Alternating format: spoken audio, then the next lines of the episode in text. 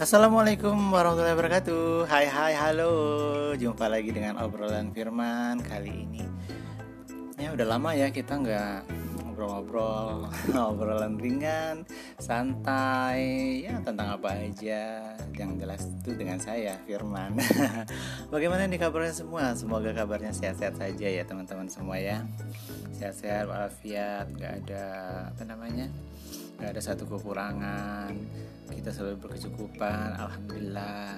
Bersyukur atas nikmat yang telah diberikan oleh Tuhan Yang Maha Kuasa kepada kita semua. Sampai hari ini kita masih diberi kesehatan kemudian kecukupan dan yang jelas pada masa pandemi ini kita masih bisa eksis ya teman-teman ya. Oke.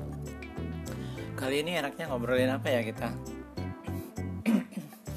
Uh, ngobrol yang santai ringan. Namun juga sebenarnya uh, dapat kita jadikan uh, tambahan informasi kemudian kita dapat kita uh, tambahkan sebagai pembelajaran untuk kita. Kemudian kita juga bisa sharing lagi ke teman-teman kita yang lain uh, tentang yang kita obrolkan hari ini. Kali ini sih uh, obrolan firman sih pengennya ngobrol masalah uh, di masa pandemi ya di kita sebenarnya banyak sekali keterbatasan-keterbatasan di dalam beraktivitas. Tidak hanya aktivitas yang apa namanya non formal namun aktivitas aktivitas formal resmi pun kita sangat dibatasi. Seperti juga saat ini anak-anak sekolah itu sudah diliburkan sejak bulan Maret yang lalu ya teman-teman. Bulan Maret lalu sudah diliburkan sampai saat ini pun uh, eh, di mana bulan depan sebenarnya bulan Juli itu sudah masuk ke tahun ajaran baru. Namun di tahun ajaran baru tersebut juga belum ada uh, kebijakan pemerintah untuk uh, memulai proses belajar mengajar itu dengan tatap muka di sekolah seperti biasa. Karena mengingat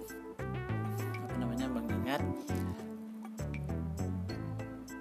kasus-kasus yang terjadi uh, tertular apa masyarakat yang tertular COVID-19 ini kayaknya semakin meningkat ya terutama dengan sudah dibukanya keran-keran aktivitas uh, seperti biasa ya.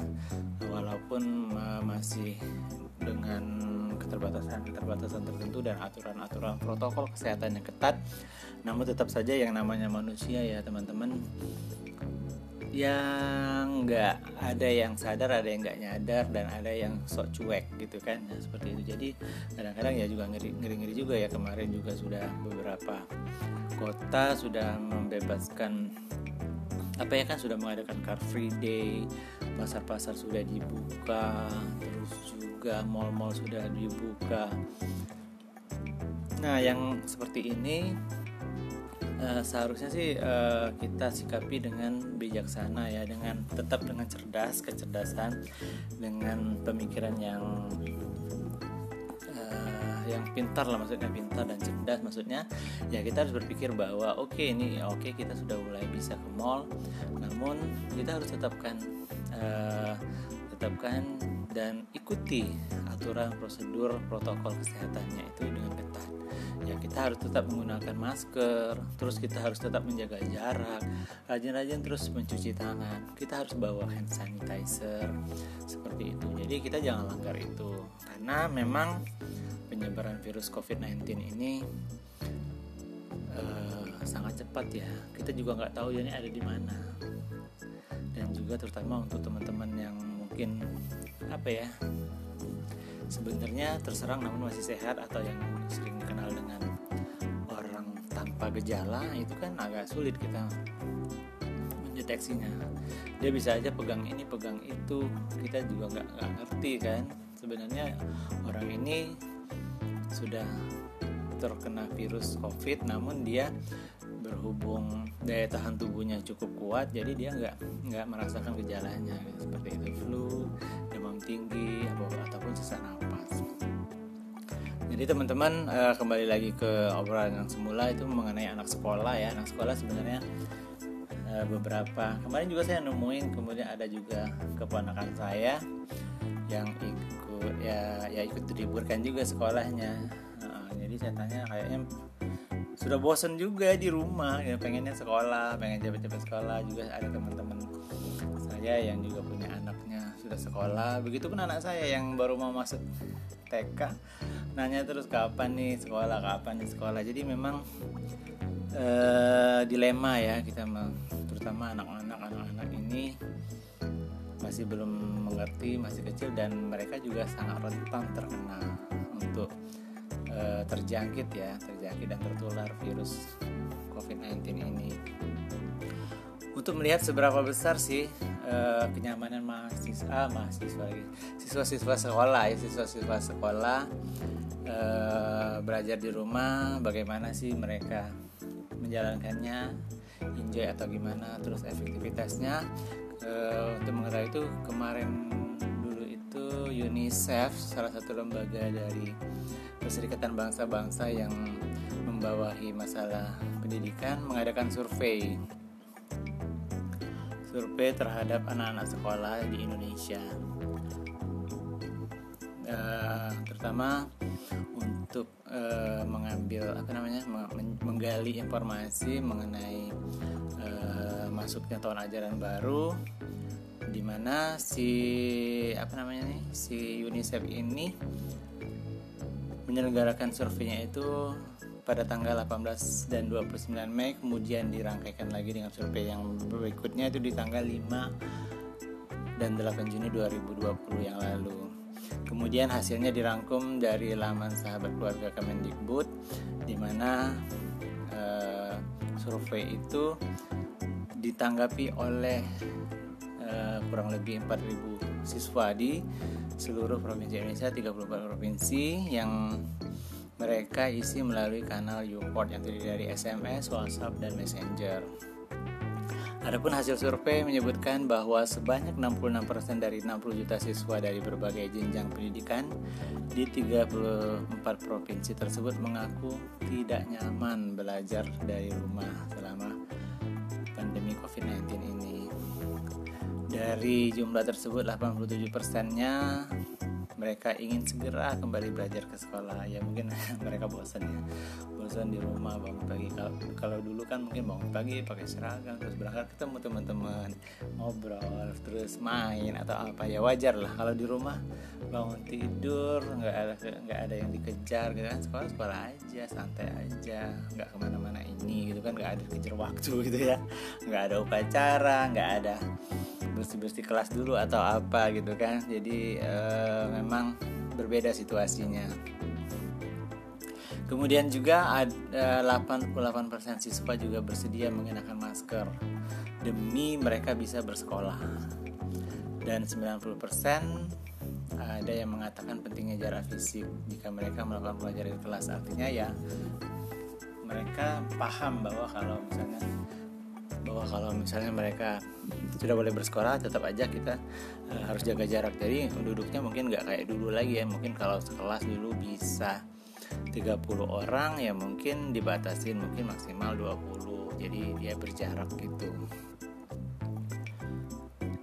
Karena siswa-siswa tersebut juga menyadari bahwa dampak COVID-19 ini akan terjadi kemungkinannya lebih besar ketika mereka kembali ke sekolah sehingga menurut mereka akan lebih baik e, menunggu sampai jumlah kasus COVID-19 berkurang. Itu sebagian siswa lagi menyatakan itu ya. Adapun beberapa alasan dari siswa-siswa tersebut yang menyatakan tidak nyaman atau kurang nyaman belajar dari rumah e, bukan tanpa alasan ya.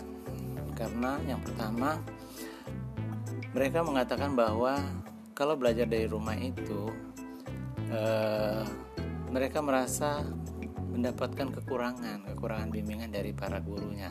Itu yang menjadi kendala utama dan rata-rata itu siswanya mencapai 38% yang bilang demikian. Karena mereka mungkin ya seperti kita juga ya kalau di rumah orang tua juga belum tentu menguasai mata pelajaran yang ada. Mungkin juga kalau kita belajar secara daring secara online itu apa ya agak sedikit kurang fokus gitu ya karena kita bisa melakukan kegiatan yang lain. Mungkin ya di rumah ada adiknya atau ada ada kakak segala macam di rumah misalnya ibunya lagi masak atau apa jadi kepingin banget. Jadi memang fokusnya tuh akan terpecah-pecah. Beda kalau kita memang belajar secara e, tatap muka di sekolah karena memang kita akan terfokus ke guru gitu ya guru yang memberikan mata pelajaran ada lagi 35% yang menyebutkan akses internet yang buruk sebagai kendala utama. Mengapa mereka nggak nyaman untuk belajar di rumah? Karena jika pembelajaran jarak jauh tersebut, ter, apa, tersebut tetap berlanjut, lebih dari setengah atau 62% responden mengaku membutuhkan kuota, internet tambahan. Benar sih kalau kalau kalau kita belajar dari rumah dan secara online ya tentu saja kita butuh jaringan internet. Oleh karena itu memang kelancaran. Kelancaran dari jaringan internet ini memang sangat diperlukan untuk anak-anak tersebut. Karena kalau lagi asik kita mendengarkan uh, pembelajaran dari guru eh tiba-tiba mungkin terputus atau apa ya jelas gimana ya jadi nggak nggak nggak komplit kita belajarnya seperti itu. Jadi teman-teman memang uh, ini sebagian dari menyatakan menyatakan kenapa sih mereka nggak nyaman? Gitu ya. Ya benar sih. Kalau saya sih sependapat ya dengan uh, anak-anak siswa ini ya. Kemudian dari pihak UNICEF sendiri uh, khususnya dari perwakilan UNICEF di Indonesia yaitu Deborah Komini mengatakan sangat penting bagi pemerintah Indonesia untuk memprioritaskan pelajaran uh, pembelajaran anak-anak baik di sekolah ataupun jarak jauh selama masa pandemi ini. Jadi tidak boleh di stop ya untuk pelajaran sekolah ini karena memang ya pendidikan itu sangat penting. Jadi walaupun mau dalam keadaan seperti apa pun menurut Deborah ini kita harus tetap prioritaskan untuk tetap mengadakan proses pembelajaran ini. Mau mau di rumah kayak mau di sekolah pokoknya harus ada seperti itu menurut Deborah. Deborah juga menanggapi bahwa anak-anak memang yang paling rentan uh, paling terpukul oleh penutupan sekolah. Dan kita juga tahu dari krisis sebelumnya bahwa semakin lama mereka tidak bersekolah, semakin kecil kemungkinan mereka untuk kembali. Artinya ya kalau mereka sudah apa ya sudah asik di rumah sudah terbiasa di rumah. Jadi kalau disuruh sekolah lagi mungkin ya mereka akan menjadi malas. Bisa juga seperti itu. Memang ada beberapa yang tadi ya seperti di awal oh mereka pengen segera kembali ke sekolah. Tetapi tidak menutup kemungkinan menurut Deborah ini uh, ada anak-anak yang mungkin akan menjadi malas untuk sekolah karena ya udah cukup di rumah aja menurutnya gitu kan ya.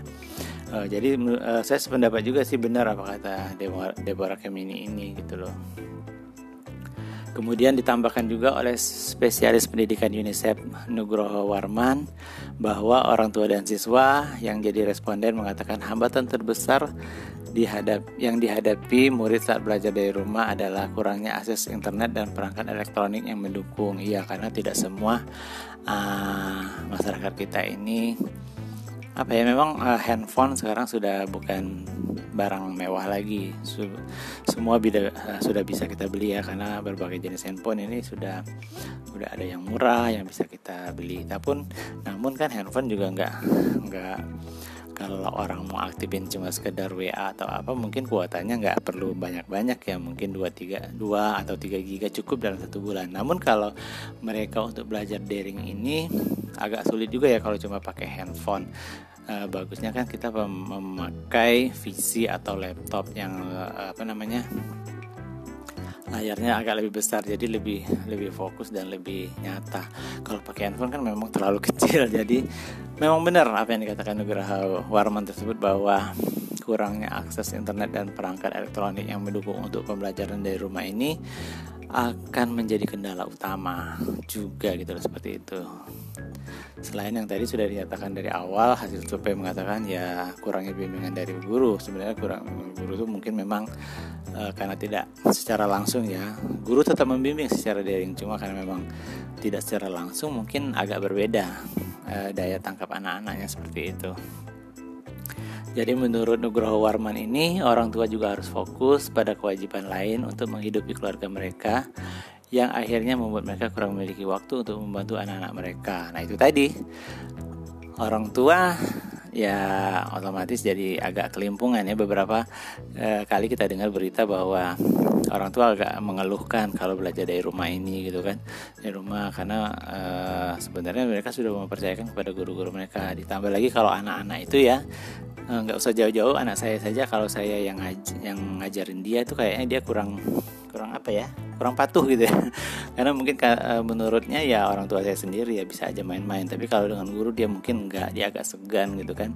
Nah di sinilah kesulitannya. Beberapa tugas mungkin akhirnya eh, para orang tua kesibukan untuk ikut mengerjakan tugas. Sementara dia punya kesibukan yang lain juga.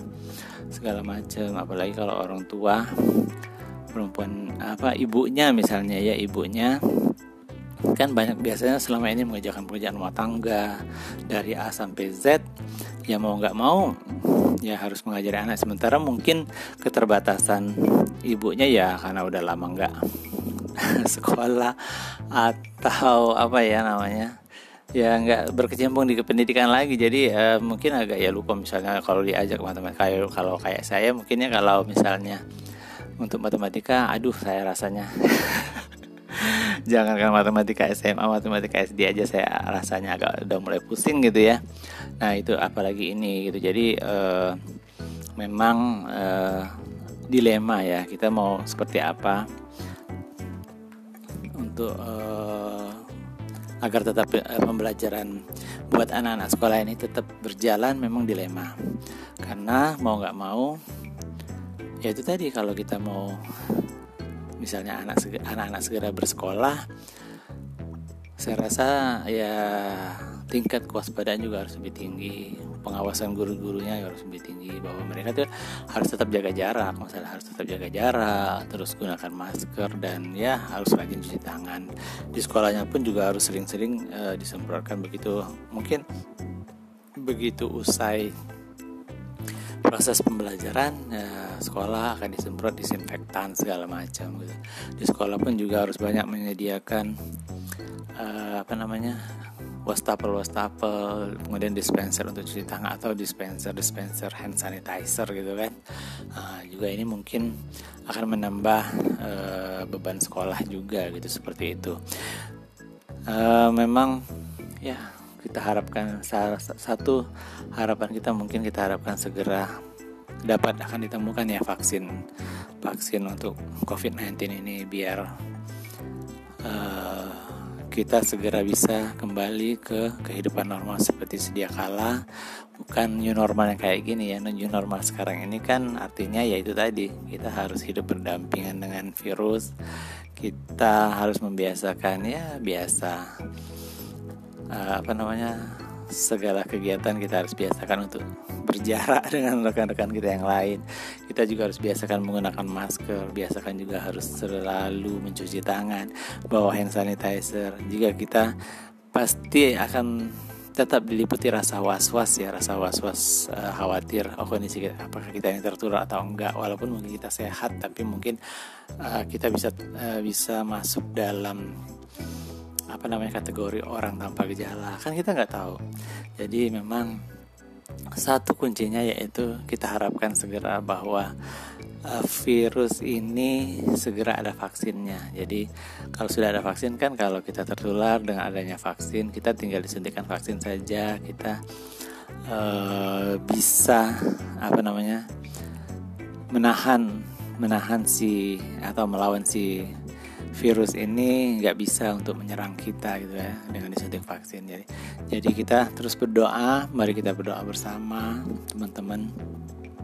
Semoga para dokter, para ilmuwan-ilmuwan kita, para peneliti-peneliti kita, eh, baik di Indonesia maupun di seluruh dunia segera dapat menemukan vaksin COVID-19 ini, sehingga kita bisa kembali ke kehidupan normal. Dan kita juga berharap uh, semua ini bisa menjadi pembelajaran kita dan kita tidak lupa uh, bahwa semua itu akan kembali kepada yang kuasa. Artinya ya kita harus tetap seperti ini uh, tetap jaga kebersihan. Walaupun uh, nanti mungkin ya mungkin COVID-19 sudah berlalu gitu loh atau, atau sudah ditemukan vaksinnya. Jadi ya kita harus tetap begini kita disiplin disiplin aja. Ya kalau misalnya kita sedang flu ya kita gunakan masker. Kalau kita habis melakukan aktivitas apa pun ya kita harus cuci tangan. Seperti itu. Oke teman-teman uh, kayaknya kita udah panjang lebar ya ngobrolin masalah siswa, masalah sekolah ini ya. Uh, mudah-mudahan obrolan kita kali ini bermanfaat untuk kita semua, bisa kita ambil pembelajarannya, terus kita bisa jadikan tambahan wawasan, ilmu pengetahuan dan uh, buat kita sharing-sharing mungkin ke teman-teman yang lain bahwa memang pendidikan itu adalah penting, namun di saat ini akan lebih penting kita untuk memutus mata rantai penyebaran COVID-19. Oke teman-teman, uh, demikian obrolan firman kali ini. Uh, saran dan kritik untuk obrolan, firman tunggu silahkan bisa dikirim di email saya di email obrolan firman ya di firmansa uh, wirasatria at gmail.com teman-teman bisa kirimkan saran, kritik, mungkin masukan dan mungkin juga nanti ya, misalnya uh, ada request gitu, request oh bisa nggak ini kita ngobrolin ini, ngobrolin ini boleh saja. Nanti kalau memang bisa saya akomodir, saya akan akomodir. Namun kalau memang belum bisa diakomodir ya, mohon maaf, mungkin kita butuh waktu dulu untuk uh, mencari materi dan bahannya untuk kita obrolkan sehingga memang uh, saya bisa memenuhi itu.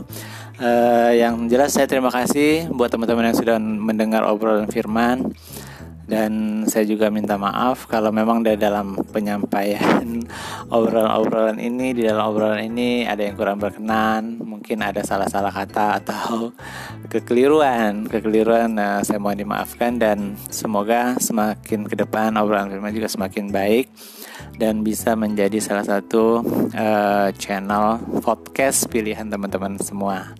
Demikian terima kasih. Wassalamualaikum warahmatullahi wabarakatuh. See ya